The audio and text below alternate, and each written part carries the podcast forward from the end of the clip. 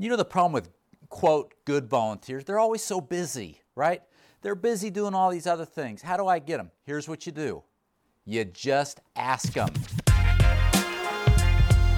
Hello, and welcome to the Ryan Frank Podcast, helping you think, work, and create like never before.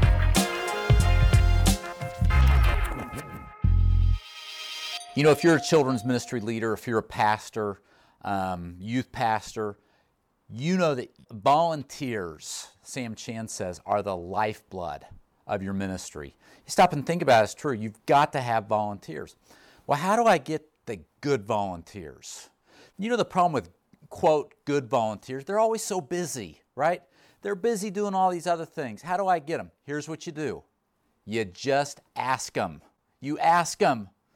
Um, I was with a pastor friend earlier in the week, and we were talking about uh, a Bill, an old Bill Hybels book. And I remember in that book, Bill Hybels talks about making the big ask. And I wrote about this principle in my in the volunteer code book. The principle of the big ask is there are people that will help you in your ministry, but they need to be asked. And it's a big ask when you ask them because they're normally people that are already busy. They might be serving in other ministries. They might have two jobs. They might have a bunch of kids, but you know, they're, they're like the dream volunteer. And to get them, you have to ask. You have to make the big ask. So listen, think about your ministry. What are some of those big uh, positions that you've got to fill? You might be thinking, man, I wish I had an assistant. I wish we had a preschool coordinator. We're gearing up uh, for the winter and we need this person. And God brings somebody to your mind and you're like, I don't know if they'd ever do it. Just ask. All right, present the vision, build a relationship, and ask. That doesn't mean they're going to say yes.